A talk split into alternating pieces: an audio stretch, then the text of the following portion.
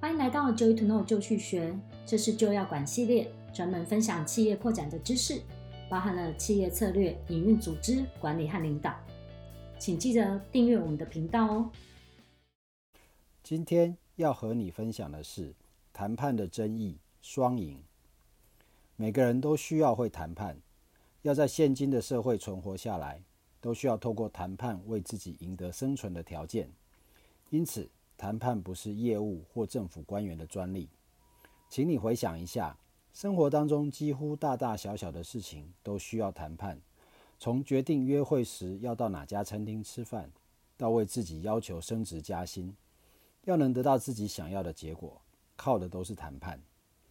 在教育部重编国语词典修订本中，谈判的定义是商议解决重大事情。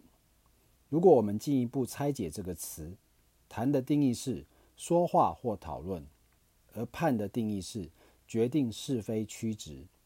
谈判在中文的语义隐含着透过讨论来决定好坏、对错、输赢，所以我们常常会听到赢得这场谈判，或是输掉这场谈判，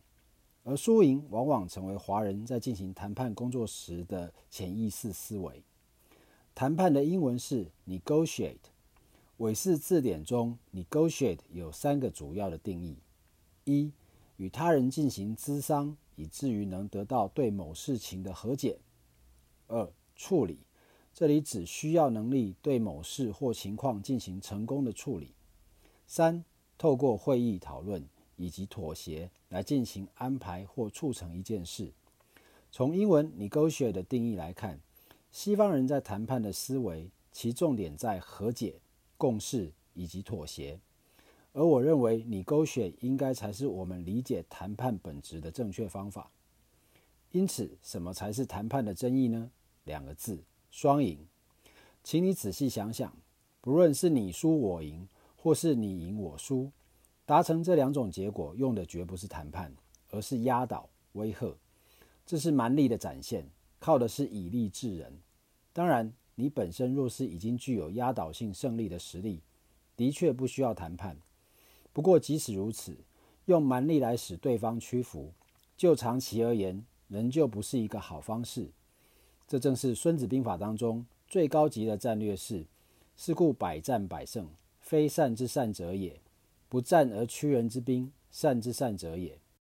所谓的双赢，并不仅指西瓜一刀切这种对吃分食式的双赢。广义来说，你情我愿、各取所需等，都可以算是双赢的思维模式。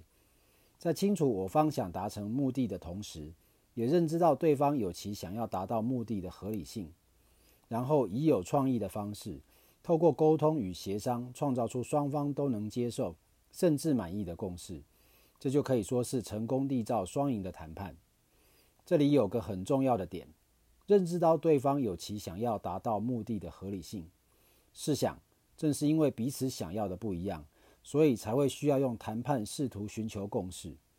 谈判时，除了清楚知道自己的目标，也要能够认可对方有他想要拿到手的东西。不管这个我们能不能给，甚至他该不该要，千万不要急着去否定对方的正当性，因为这会让我们脱离有机会创造双赢的基础，陷入对与错、输与赢的泥淖当中。千万要小心。举个例子，你在某业务单位工作两年，工作表现得到同事与客户的认可，你想要向老板争取升职加薪的机会，也准备好这两年的业绩成长记录以及客户、同事加薪你的信件作为依据，心想自己应该能得到老板的赞赏和同意，可是没想到老板却告诉你别心急，应该再历练一段时间。如果你马上觉得老板没认可你的表现，不管是更用力向老板争取，或不开心选择向老板摊牌，显然就陷入了你输我赢的零和式谈判。从双赢的角度来看，即使对方的要求与你不一致，要先做的是去认可他可以有提出其要求的正当性。所以在听到老板的回复时，咦，我想老板您会这样回答我，必定有如此安排的原因。可不可以请你让我知道你的考量点是什么？来认可老板，并试着向老板取得更多的资讯。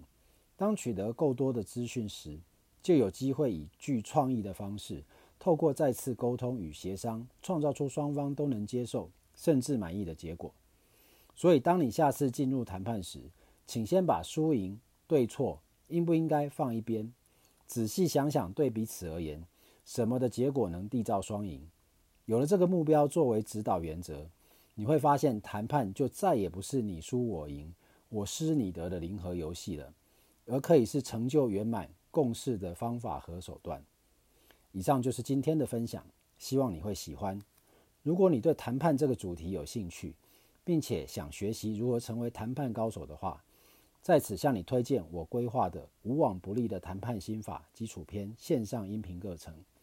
透过清晰的架构建立起谈判的框架，让你可以按部就班的学习，并以这个架构运用到现在以及未来的谈判之上，得到你想要的结果。我们近期也安排了不同主题的培训，请到官网浏览获得更多资讯。请订阅这个频道来获得最新的分享。下次见。